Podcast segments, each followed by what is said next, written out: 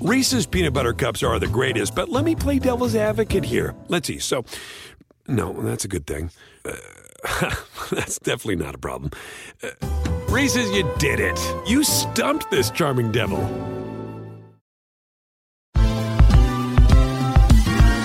Ever wondered how a book gets made into a movie? Or how to master the art of cooking? Either way, we've got you covered with the Two Guys from Hollywood podcast. I'm Alan Nevins, a literary agent and talent manager. And I'm Joey Santos, a columnist and celebrity chef. On our podcast, we're going to be serving you a fresh perspective of the entertainment industry alongside our favorite celebrity guests. As we like to say, we don't dish, we serve. Listen and follow Two Guys from Hollywood on the iHeartRadio app, Apple Podcasts, or wherever you listen to podcasts. We'll talk at you soon. Hello, everyone, and welcome to the Sports Grid Fantasy Football Podcast. My name is Davis Mattek. I'm joined, as always, on Friday for our betting show with Rich Hribar from Sharp Football Analysis. Uh, another good week last week, and hey, never in doubt with the Kansas City Chiefs minus 19. Never in doubt, bro. The Jets, the Jets were playing that second half like Gase had money on minus 20, or maybe even alternate spread. Never, never in doubt. Don't doubt the Kansas City Chiefs. He's done that a few times running Frank Gore. You are awesome, Isaac. I had arguably my worst betting week uh, in like recent memory uh, since I started putting like real significant money in. Uh, I think I've told the story a few times, but I don't bet. I don't. I can't online bet. So we go through a local bookie, and I do with a group. Uh, and we were all like, we always pick out like who people want, and if you know you and I say we're in the group and like we all want the same bet, like we'll we'll triple it or double it, we'll go in real heavy. And we were way in on the Chargers last week like we were just like way in the bag on the Chargers, and they're up twenty four to three, and we're like texting each other like, ah, yeah, like this is look at this, look at this, this yeah, easiest money we ever made, and it just like slowly it just starts melting away, and then they they come down. It was one of our heaviest bets of the year, and uh, good times, good times were had on the Anthony Lynn Chargers, completely giving away a game to Drew Lock. You know what's disgusting is I'm back on them this week too against the Las Vegas Raiders, but like you do, you just have to feel like, oh, like I'm just gonna get screwed here somehow. Like Anthony Lynn is gonna find a way to lose this game. He's gonna and and what he's been doing now is I think that it used to make sense for the old Chargers with Philip Rivers to go super conservative in the second half and start running the ball. But not with Justin Herbert, bro. Like stop doing you got Justin Herbert, man. Let let the kids sling it even if you're up 20.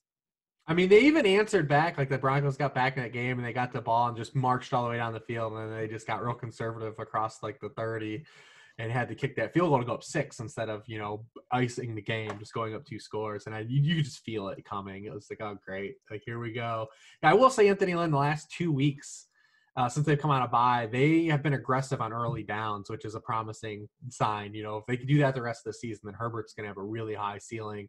Uh, the Chargers are also one of these teams like the AFC Seahawks now. Like they just don't play normal ones. Like they're all their games are yep. weird, weird as hell, man. Like it's, uh, it's, it's, and it, we say that all the time about them last year too. But they even going back like the Jaguars game two weeks ago, where the Jaguars are getting like block punts for touchdowns and like they're still shooting out. Uh, yeah, it's helping Herbert's fantasy cause and sustaining his you know top five you know kind of output that he's put up. And I just we just need him to start getting Hunter Henry some some of this looks. We need some Hunter Henry points. Yeah, we uh, we definitely do. Um, all right, let's. I got uh, dragged last week. It was rough, man. It was real rough. Yeah, I mean my my week my week went okay. My biggest bet good. of the week, my my biggest bet of the week in my my personal action was Kansas City minus 19 and I had the I had the Daily Roto um subscriber slack like they were all giving me shit uh cuz the Jets look good on the first two drives, right? They they got down yeah. into the red zone. Mims looked good. Darnold like escaped a sack on third and ten and like delivered a strike. Like it was like and and everyone was like, oh, you know the Jets are just gonna lose by ten. And I was like, you guys don't understand. You guys don't understand this Adam Gase. like I'm on I'm on the Patriots this week. This is how much. This is how much I'm against the New York Football Jets right now. Yeah, but uh, I, I, got them too uh, on mine. But uh, yeah, you you were good last week. I want to stress to you. I bet these games. Like we pick them. I bet. I bet bet the games we're picking. Like uh, myself, I'm putting my actual ducats on the line. But uh, you know, I, the one thing that kills me, not to just make this all about last week, is uh, I'm like I, I'm like 25 minutes west of Cleveland, and yeah. I I woke up on Sunday and I'm like like shit is blowing around everywhere. I'm sorry, I don't know if I can swear in this podcast. You can Uh, swear. but, uh, you can right. swear. But uh, I'm like, and stuff was blowing away, uh, blowing around the neighborhood yard. Like I've got a bunch of trees. All my leaves are in my neighbor's yard. I was like, yeah, they've got to deal with this now. Uh, but like, and I was, but I just killed myself. I didn't bet the under in the Browns game. Like I'm outside. I'm like, this is terrible. Like, and, and I'm like. A quarter in, I'm like, why didn't I take the under in this game? Like, well, it was the easiest like thing, and I live right here, and I'm outside. I'm just like, it just sums up sums up like the week. I just was not sharp last week at all on any level uh, because that it was so bad out in this in the area here. I was like, there's no way they're gonna be able to throw and move the ball, and that's exactly what happened. Uh, it was like six to six at halftime. And you're just like, oh, And it was it was one of those things where like it's gonna throw a wrench in guys' stats for the next month too. Of like uh like like eight targets for 16 yards, you know? Like it's gonna and and uh like I think Cleveland only ran like 46 plays on offense or something. they had So six they possessions. They had six Yeah. possessions the whole game. yeah, so probably one of those games that I'm not going to be paying that much attention to in terms of signal and or noise. I mean, I just- that first field goal It was the easiest. It was the easiest under I could have bet in my life because I was just outside in the conditions and just like totally was a rube.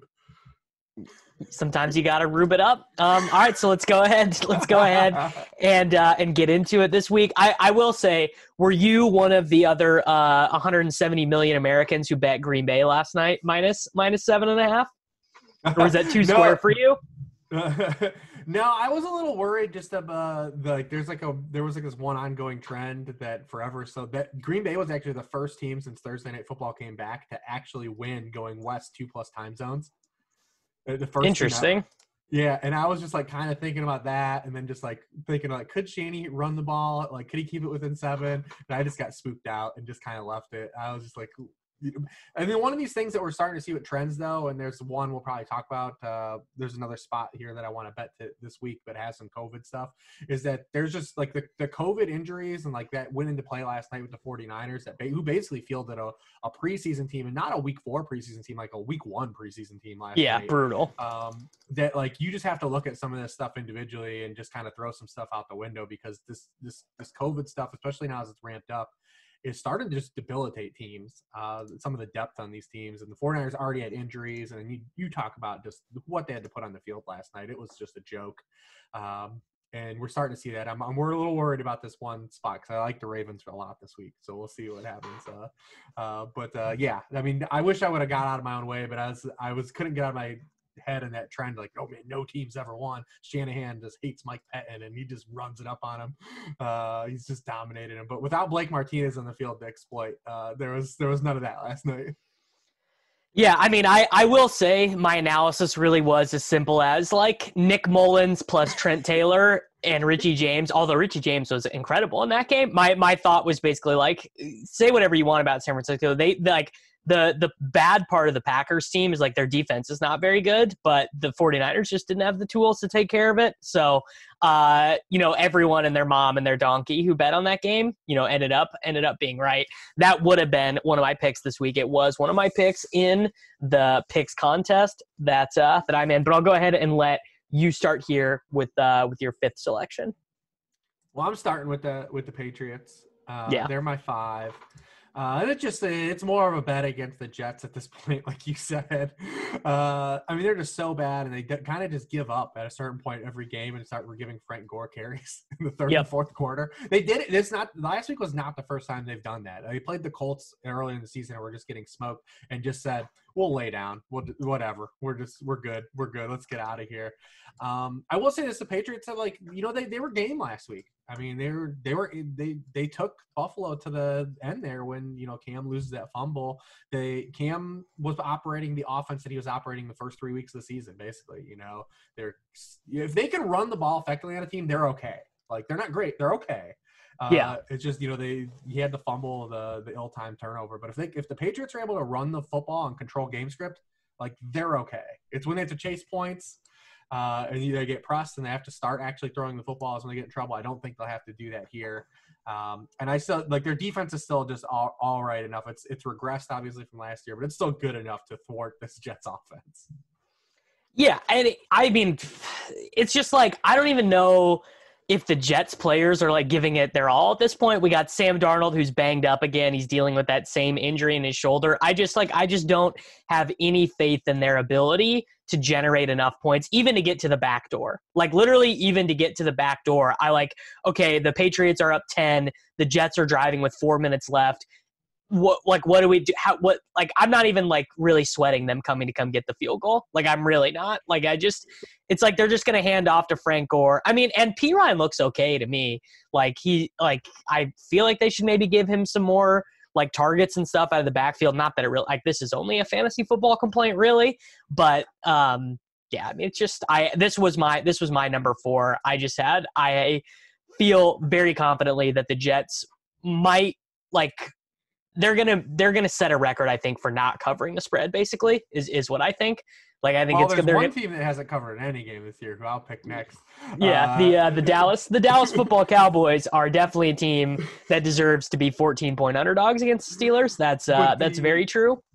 But uh, Darnold's faced Belichick twice, and just he hasn't even thrown a touchdown in two games against. Uh, uh, so I mean, even with the Patriots regressing, like remember this is the the ghost game last year. Yep, uh, I'm seeing ghost uh, ghost game. So I mean, I just don't really see how they really move the football still. Um, I, I, definitely am. I'm just it's just really easy. It's a bet against the Jets at this point. We're in the point of the season where it's just okay. Like last year, remember we just like would pick the Ravens and Chiefs every week. So we are like, why bet against them? We're winning money every right. week. Like why keep going against betting against the Cowboys and Jets because we're winning money every week uh, betting against those teams. Uh, why go away from it? Man, what could have been? What could have been with this Cowboys team? But yeah, the, the Steelers should definitely be in here. Uh, so the Patriots was my number four, but my number five is the Tampa Bay Buccaneers minus four and a half points playing at home against the Saints. They should get Chris Godwin back in this game. So that means that they're 11 personnel. Imagine telling this to someone 24 months ago. The, the Buccaneers' 11 personnel is going to be Mike Evans, Chris Godwin, Antonio Brown, Rob Gronkowski, and Leonard Fournette. Like that that's like someone who like is a very casual fan of the NFL. That's like close to what their all-star team is. And and I I don't think AB is going to play very much in this game. Like I my guess is probably like uh he runs like 15 routes but gets gets targeted like 6 times or something. I don't know, maybe he scores, but at this point, I think I kind of want to be betting against Drew Brees. Like I, I think the way I'm looking at it is Brees just cannot push the ball down the field. Like their offense is so reliant on these seven yard throws to Alvin Kamara and to, you know, I guess Michael Thomas is maybe going to be back in this game, but I, you know, I've heard that one before. I, I'll believe it when Michael Thomas is actually on the field. But yeah, I mean, I, I just think that at this point, the Buccaneers are probably like the second or third best team in the NFL, and the Saints are not in that tier, and four and a half points is not enough for me to to to want to take the Saints side. I actually kind of like the points for the Saints here. um, I actually think it's like last week. I think it's like too much. I think the Bucks should be a little shorter. Actually, well, the Saints have already schooled the Buccaneers once this year. Yeah, I mean, you still look at since the the the but uh, the Saints have not been uh, this large of an underdog uh, with Drew Brees since 2017 uh, which is pretty crazy, uh, you know, to think about it in itself. But uh, if they do get Thomas back, I mean, like you said, it's got to be one of those things that we have to see it to believe it. Get Emmanuel Sanders back. I still think they can be at, uh, effective enough um, to kind of keep this within a field goal if they don't even outright win. Um, I, I, it's one of those ones that's been weird because I thought that the points were too high. It, it's come down a little bit because I think it opened at five and a half and yeah. down a little bit because um, people are looking at it. Well, I do think it's it should have been shorter. Um, so I could see some value potentially in the Saints. Um, I think Brees has actually played a lot better than the narrative has surrounded him. Uh, he's because he's, he's, never pushed the ball downfield. I yeah, when, I mean, he did keep them in that Chicago game when they could have lost pretty easily. I think. And they, yeah, they probably even could have covered in that game too if they don't get that pass interference on Jimmy Graham. Uh, but the, the the narrative surrounding Brees, like his peripheral stuff, all looks pretty similar to what it's been the last three years. The biggest difference with the Saints is their defense sucks. Like, it, like they've always started slow, and they, then they've come around mid-season because they've got a lot of talent on defense, and they've always done this thing where they suck like for like three weeks, then they get going and they play good by the end of the season. It just hasn't happened yet. Like they're still just playing awful. Like Marshon Lattimore's like been he's been really bad so far this year. Um, and the, the boundary corner's been bad. Janoris Jenkins gets like a pass interference every like three plays. Yeah. Uh, but uh, and they're getting crushed in the slot again. But the defense just has not come around. You know, we'll see if they get Kwon Alexander and hear what kind of difference they, he even makes. And Malcolm Jenkins hasn't played well at all, so they brought him back. But uh, I'm I'm kind of back and forth on that game. I I think that the Saints can keep it close. Because um, the yeah, I, the I think they can too. I don't think that this is like a, a slam dunk or anything like that, but I just like I I I mean I'm pretty high on this Buccaneers team. Like I think the defense looks great and I definitely was like lower than the market on Brady and stuff heading into the year, but it, it looks like that is wrong. Like it looks like Brady is still pretty much Tom Brady. Yeah, see, the Bucks for me, like they have these pieces and they have these moments where you're like, yeah, this is all working the way it should, and then right. they do things like lose to the Bears or should have lose to the Giants. Uh, yeah. on Monday night. Like they should have lost that game on Monday night. Like there's not even a question about it. Like if Daniel Jones is even Drew Lock level of competency, they win that game. Uh, Daniel Jones is like this dude. Like you just wait. Like he's like Josh Allen with like none of the good stuff. Like, like he's just like all the bad things of Josh Allen uh, put it put into a quarterback. Uh, he just makes these plays where just like head scratching, like terrible, and gives the other team at least double digit points a game. Like you're getting double digit points per game if you play against the Giants right now. Like Daniel Jones is going to find a way to give you two scores on some level. Uh, Man, Daniel Jones is terrible. Man, he is bad. I thought there was kind of hope for him, and I liked him in fantasy football this year, but he is really, really bad. Daniel Jones is and like he still runs around and like you can see like the stuff like that like like scouts could talk themselves into uh but like he just does so he just does so many egregious things you're just like what the hell is this man? Like uh i would i mean i'd be curious to see if they end up with a really high pick what they do. They probably won't do anything because gettleman is a rube but uh, it, there's already been a report that gettleman won't take a quarterback even if they have the number one pick.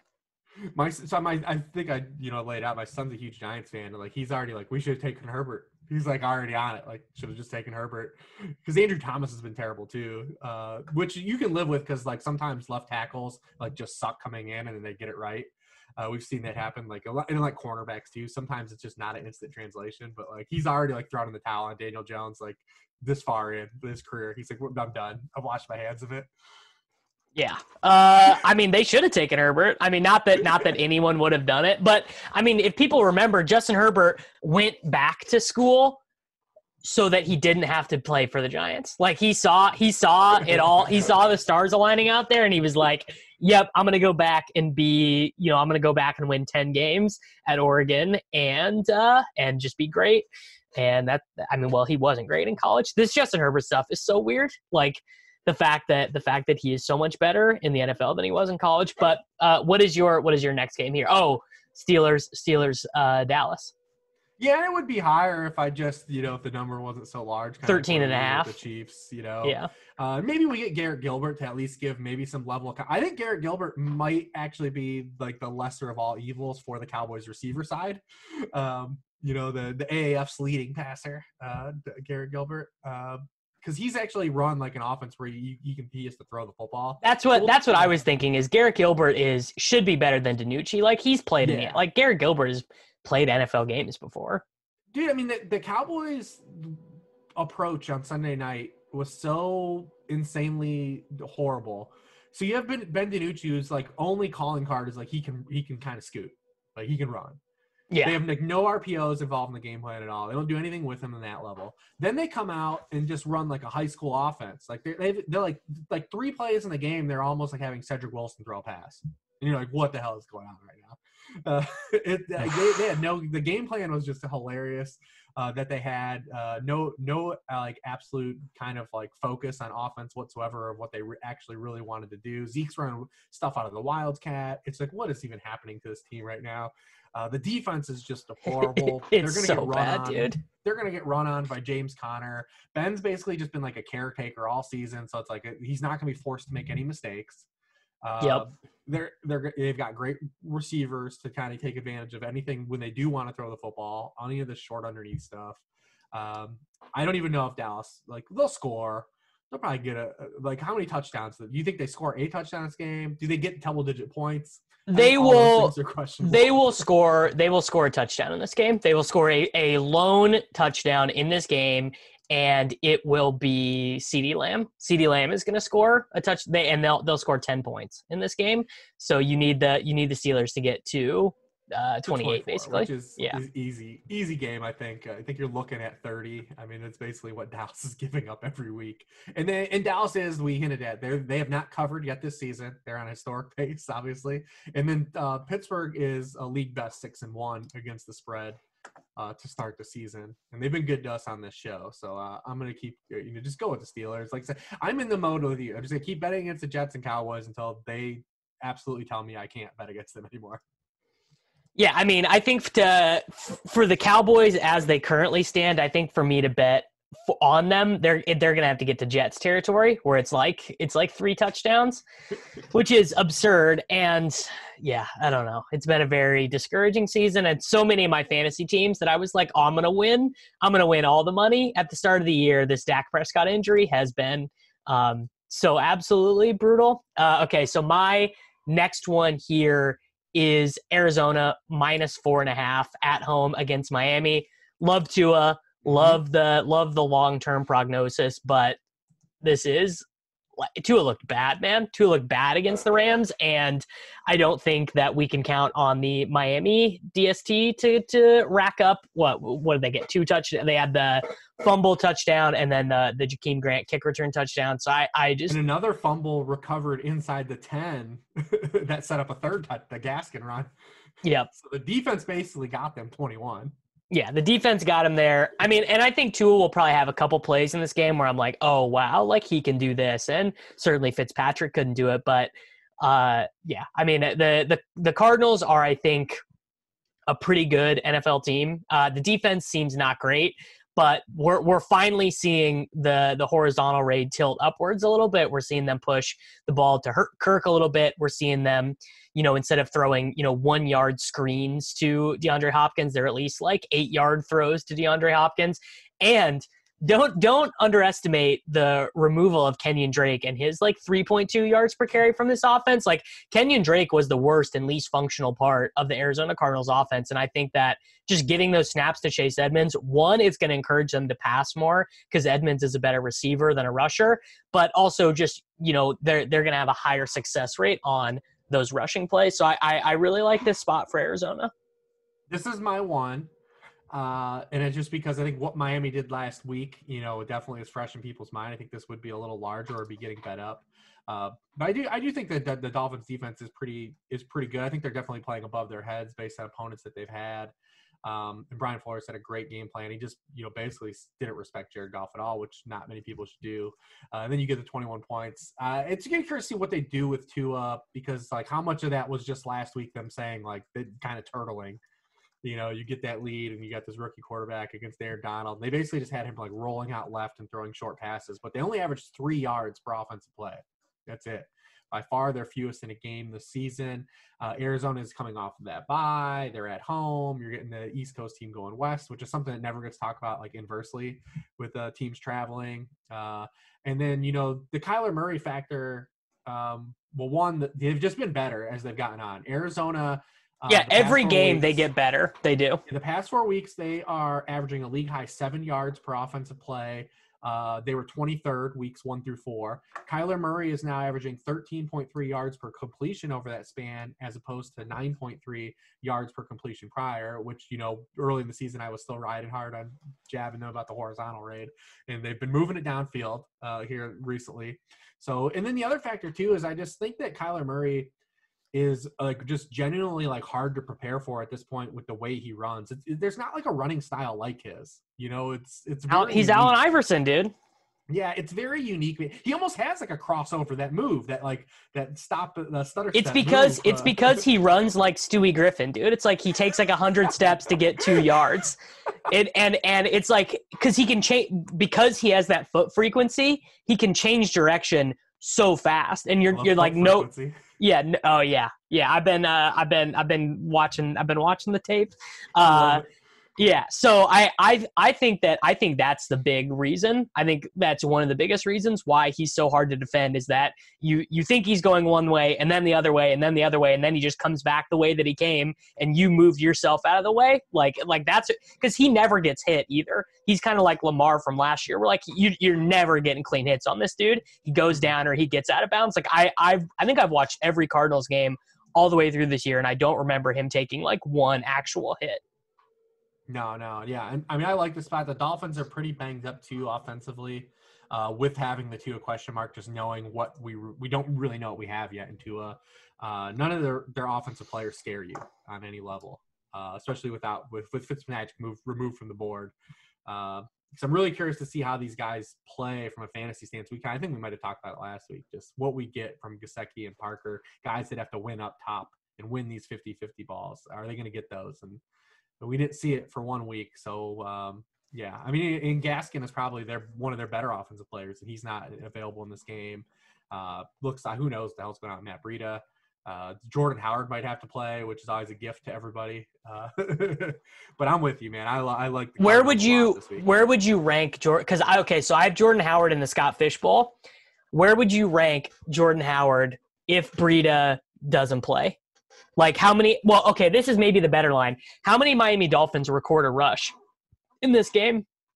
Oh yeah, I kind of tweeted it. I thought that it was going to be like probably like six to seven, anyways. So yeah, we'll like like Jakeem Grant's getting a carry, Lynn Bowden's yeah. getting a carry, Malcolm Perry might get a carry. Uh, the Tua is going to run RPO. They might run more RPO this week. Uh, you know, if Breida plays, you know, he'll get a carry. Howard. I mean, listen, Jordan Howard, it's pretty easy for fantasy because it's like just how many boxes does he check? None. Uh, he checks one. He gets he, he gets one. Yeah, if they're yeah, if they're on the one, one, if they're on if they're on the one yard line, you can guarantee he's getting the ball. But road underdog, nope, like not a great spot. Uh, catches passes, no. Uh, if the game script, game script dependent, yes. Uh, uh, just if they get to the one yard line, he's good to go, man. He has 18 carries for 14 yards this year. Uh, I'm excited to see him back. Do you remember? Do you remember when um, he had that three touchdown game in the Island game last year? Yeah, he caught, yeah. And he caught two of them against the Packers. Yep, against the, and that was all. That was the night Davante Adams got hurt. It, and um, someone got hurt early in the game. Oh, it was Jamaal Williams. He got hurt early in the game because I remember being on yeah. Jamaal Williams prop, and he got a concussion like earlier in the game. Yeah, that, yeah, he, he got like a walk-in receiving touchdown. Oh, yeah. There you go. We you never you never forget you never forget the bad beats. I'm excited that these Matt Breida best ball teams are going to have life until like his hands. Same. I I have Breida in you and I have that a main event team that's doing really well, but I have Breida in another main event team that uh, could desperately use his points this week and uh, not not looking like we are going to get them. Um, okay, so I guess we already did your number one. The other one that I have on my list is the uh, Los Angeles Chargers minus one point at home to the Las Vegas Raiders. Um, I know that I know that it's it's basically terrible. It's been terrible to be on the Chargers side this year, but they just seem so much better than the Raiders. Like they they I mean, I think if the Chargers were like adequately coached, they would be like the sixth best team in the NFL or something. I definitely think you're undervaluing the Raiders. I mean, the, the Raiders' offense, especially, has been really. Good. Yeah, I do go against the Raiders like every week. um, they're they're number one in scoring rate per drive, uh, and they're sixth in the league in EPA on offense altogether. And they faced some good defenses and been good. Like they were really good against the Bucks. I mean, they were in that game against the Bucks until the, you know they gave up 21 points at the end. Uh, they beat the Chiefs. Uh, their their offense has actually been really really good. They just don't have a lot of household names, so they don't get any credit really. Uh, like their best player is Darren Waller, you know, so like no one really is like kind of geared towards them. Uh, and Derek Carr is just not fun to root for because he's like so nondescript.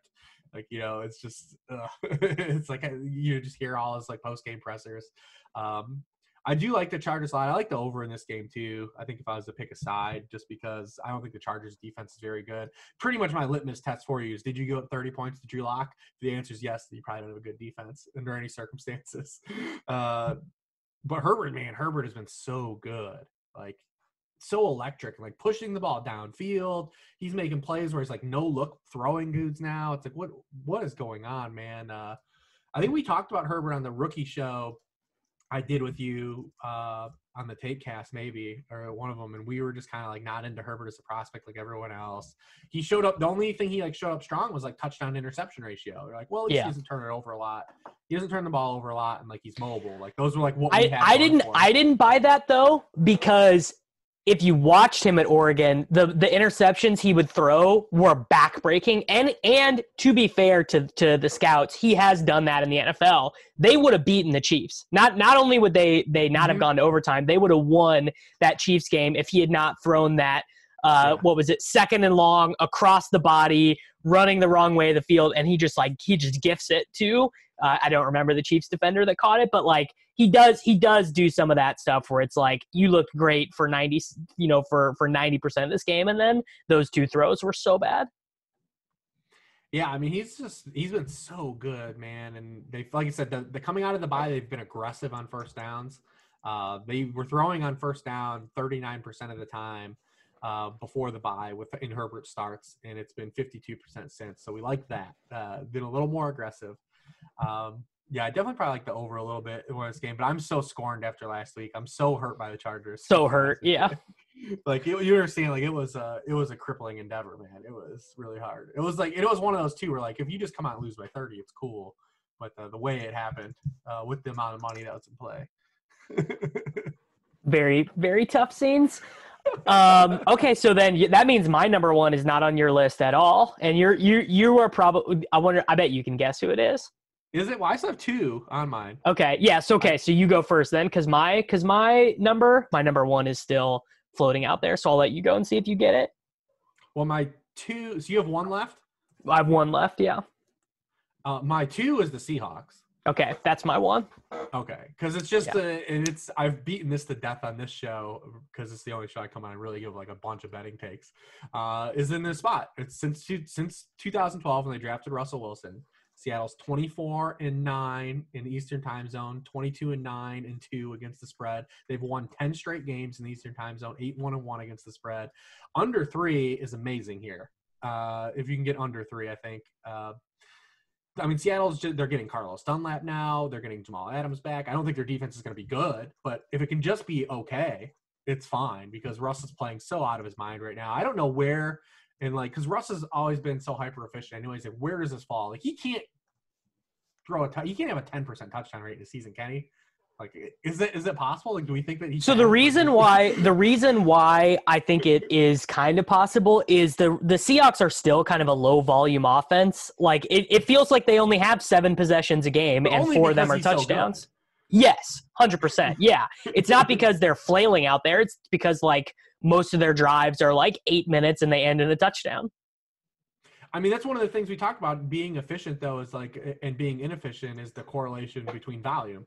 You know, if you're super yeah. efficient, like you're gonna ha- you're gonna run more play. Like the Bucks last year, like they ran, they had a ton of possessions, they had a ton of plays because they were inefficient and turned the ball over a lot. Seahawks don't turn the ball over, and, and when Russ does throw, they're they're great pass attempts. Uh, these they're not they're not being wasted. Uh, so they you know being efficient definitely lowers your value. And it's been like that for the case for his career too. It's just now they're more aggressive. They have more aggressive mindset, which we love. Um, but yeah, I'm I'm all over the Seahawks this week, man.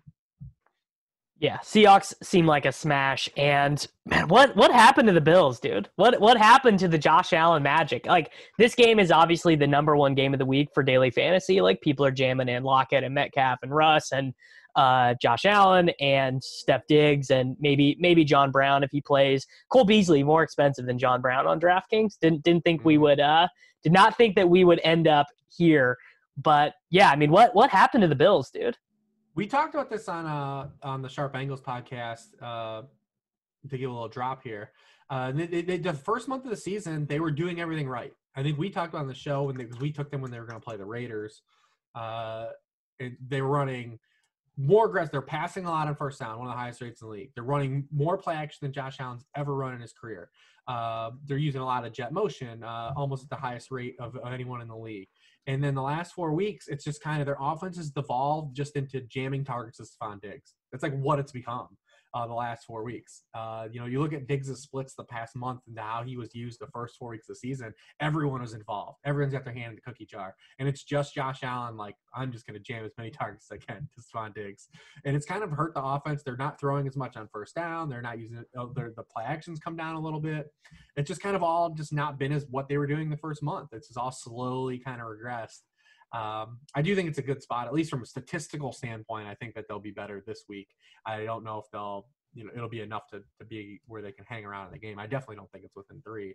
Um, obviously, that's why we're taking. Well, I it. hope they hang. I hope they hang for three quarters to get some good fantasy points out of Allen and Diggs, and then I hope that we get uh, like a big Metcalf bomb in the fourth quarter that just uh, that just puts the exclamation point on the victory.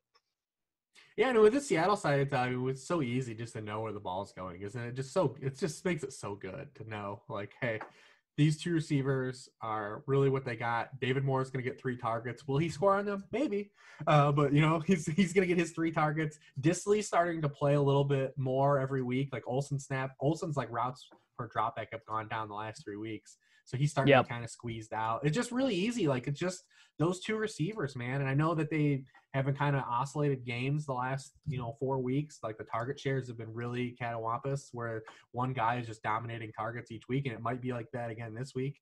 If they, you know, do Tre'Davious White, they do work away from him. I don't necessarily know if they will or not because we've seen like when Gilmore played against Metcalf, like he still got his, uh, you know, deep target and he can win. Um, but it might be another game where, yeah, they just feast on, you know, Josh Norman in the secondary corner and just don't care. Uh, like they did Dre Kirkpatrick that, that Sunday night game. Like they just picked on Dre Kirkpatrick that whole night. They threw 16 targets at Dre Kirkpatrick. Like even if it wasn't locked, Poor- like, poor they were just guy. Like, he just felt so bad, man. It was like, oh, like this is on every on an island game. Everyone's watching this, but uh, definitely excited about that about that game from a DFS stance and love the Seattle side just because it's a spot where I've bet Seattle consistently and there's no reason they've given me to go away from it. Yeah, hundred percent. Um, all right, then what is your last remaining game? My last ranking is the Ravens, man. Like it's, I mean, it, it, it every time I, I would I would be jamming this if I had no COVID concerns, but like Right. it's just like what what if what if we show up on Sunday morning and two more guys can't play? You know, it's just like it's like it. I mean, COVID is COVID is impacting the NFL season in many of our lives in many different ways. But one of the most frustrating ways is that you you are oftentimes betting these spots with incomplete information. But I agree with you; this is a great spot.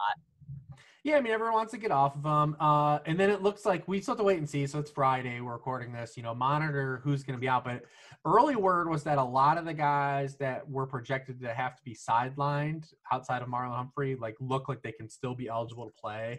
It's like one of those Okay. situations like where like it, it could be not as bad as we initially thought or still be as bad. So just keep a pulse on it. But I don't think that even with like they're missing some of those linebackers, I don't think the Colts have the weaponry to exploit some of the absences here. Th- that's true. Yeah, yeah, I yeah. mean, I just don't think they have the horses in the receiving game. And like Rivers has been fine from a passing standpoint against, you know, two teams that are awful against the pass. That's not going to be the case here. And then also, we never get the Ravens on a fast track ever. Like we just never do. The way they they're in that that awful AFC North division. It's the same thing. Yeah, Chiefs- e- every field, every field there is like freaking slop. Yeah. Yeah, we don't get we never this is only Lamar this will be Lamar Jackson's only his sixth start ever on turf and only his third start ever in a non fully outdoor stadium. Uh so we've got an opportunity here. Uh Wow. Man, I mean, this is this gonna is this gonna be our Dobbins week? Is this finally gonna be is this finally gonna be the week where we see J.K. Dobbins get uh, you know like uh, 19 carries and five targets and just and just completely crush? It, it seems like it seems like it's maybe setting up that way. I mean, I think it, when you look at uh, where he's priced on both sites, uh, especially you know Forty nine hundred dollars on DraftKings. Yeah, he's 53 and 49. And uh Oh, sorry. It's yeah, he's 53 and 49. You get, if you can tell me I get 16 touches again at that price, like even with Gus Edwards still kind of being like knowing if they get inside the five, it'll probably be Gus Edwards. If I can get 16 touches for that cost with that kind of upside and just kind of juice, because you've seen it like that Yes. against the Steelers, and like a like that field was trash too. And you know, uh, uh, I want I went out on that though. I want to be at least be early for the J.K. Dobbins, you know, game where he has like the 60 yard touchdown run.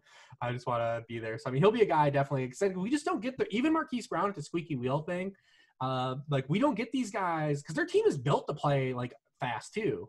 Like all their guys are speed demons, and even Yep. Duvernay. Like, and we never get to see them play on a uh, just on a fast track ever. Uh, so they've only played one dome game. Lamar has one dome start in his career, which is crazy.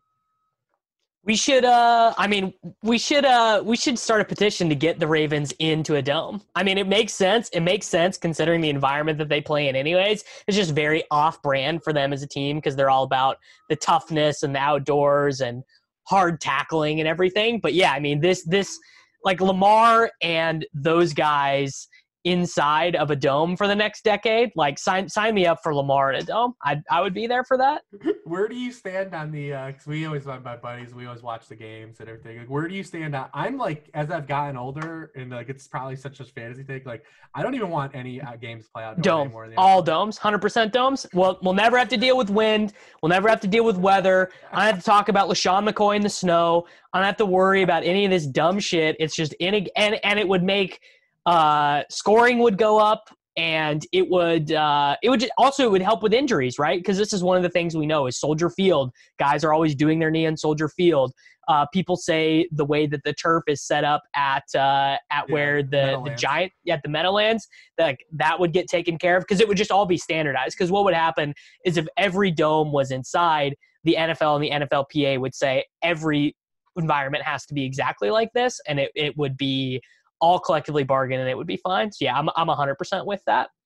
I know get off my lawn Twitter is not gonna uh, football is not like that or you know snow Twitter and weather Twitter some people like that like I don't to me I no a lot a lot of people like that dude because they think that's like real football like I don't want it to be January and I don't want to have to see Patrick Mahomes play in like a in like a snowstorm that's like because like that will all like like say like hypothetically like we get to the AFC Championship game and the Chiefs are in there and Kansas City has like three feet of snow or something, and like we know exactly what their offense is, and like saying like we don't get to see that and like they end up losing would be like well if they would have just played a normal day they would have been fine. Like you know I don't want that. I don't want to live with that.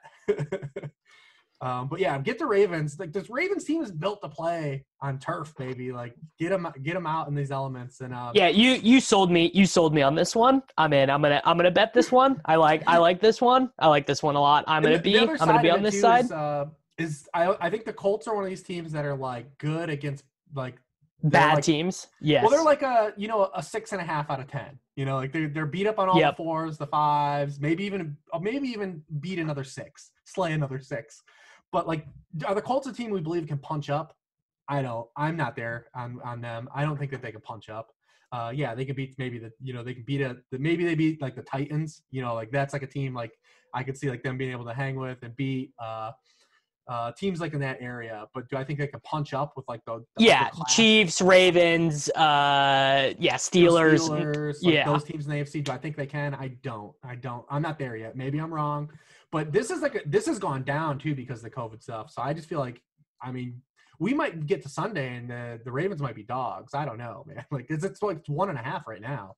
Yeah, I am gonna bet this right now. I got I got uh I got a bet in there on them. Yeah, you you totally sold me there. Uh even if it even if it loses, I'm pretty confident that that uh, is is very likely to be the uh the right side.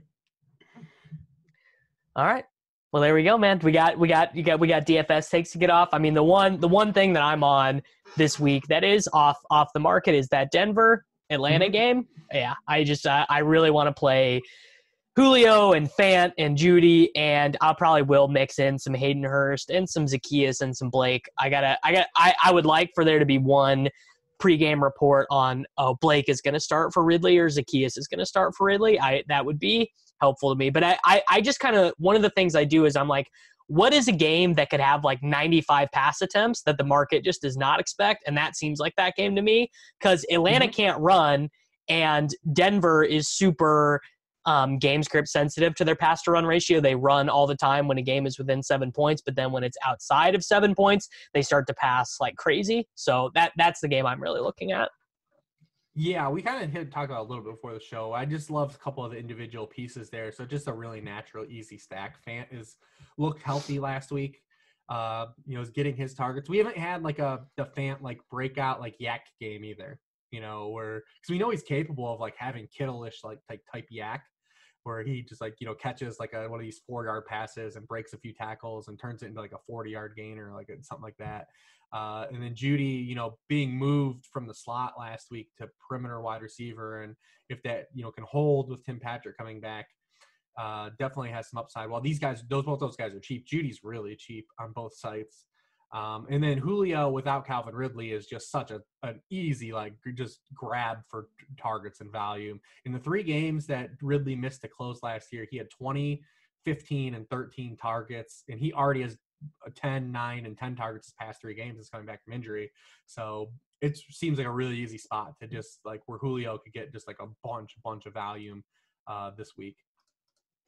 Yeah, I'm I'm all the way I'm all the way with you on that, and I think that Julio will probably end up not being as popular as he should be, right? Because we got Lockett there, we is. got Me- he never, yeah, he never is. He never is. That yeah, I mean we and there are a lot People of great like, wide receiver plays. Score. He's not going to Yep. score a touchdown. I'm not playing him. Man, He's- Julio. he is expensive still. It's like he doesn't drop. Like his price never goes down. Yeah, but like so for example, he's less expensive than Diggs, and I think Diggs will be far more owned in Oh yeah, in yeah, yeah, yeah, contests. Yeah, hundred percent. Um, yeah, Yeah. and you're talking about similar, probably similar target pies, or probably less actually. Well, I mean, Diggs has been they've just been jamming so many targets to him that I guess I can't say that, but. Uh, but I think he definitely will be lower owned. And Julio is a guy like, yeah, I feel like people look for reasons not to play for most weeks. Like, right? Like, has it been like that for a couple of years when he's like uh, been always at like the top of the position? People are just like, wow, I'm not gonna play Julio. He's not gonna score. No one likes. Yeah. him. no one likes him. I yeah, like it. Though. uh, yeah, for sure. I'm uh, I'm 100 percent with you. Um, all right, what do we got? What do we got going on over at Sharp Football Analysis right now? Uh, same story. We've got the this week. It's sharp 25, uh, 25% off. Uh, the little discount this week. If you guys go over there, uh, Warren released like all his to date records for everybody, so you can go check out. He's been really hot all year. Uh, and has been putting a lot of money in people's pockets. Uh, if you just tail all his bets, uh, even if you don't like my stuff and you listen to this because you want to be on more of the betting stuff, uh, you can go check out that. You can even get a little, little week pass, a month pass, rest of the season, whatever you want to do. Pre snap motion, me and Chad Scott uh, talking fantasy, sharp angles.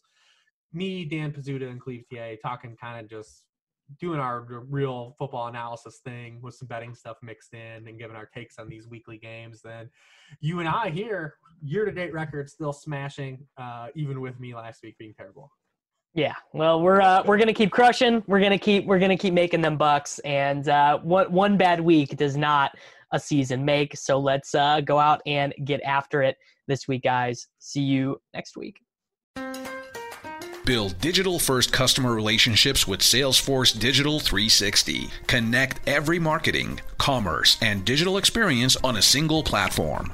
Innovate fast with easy to launch sites, campaigns, and apps. That's more relationships, more revenue, more return, and more success. Salesforce Digital 360. Hear from our customers at sfdc.co slash digital 360.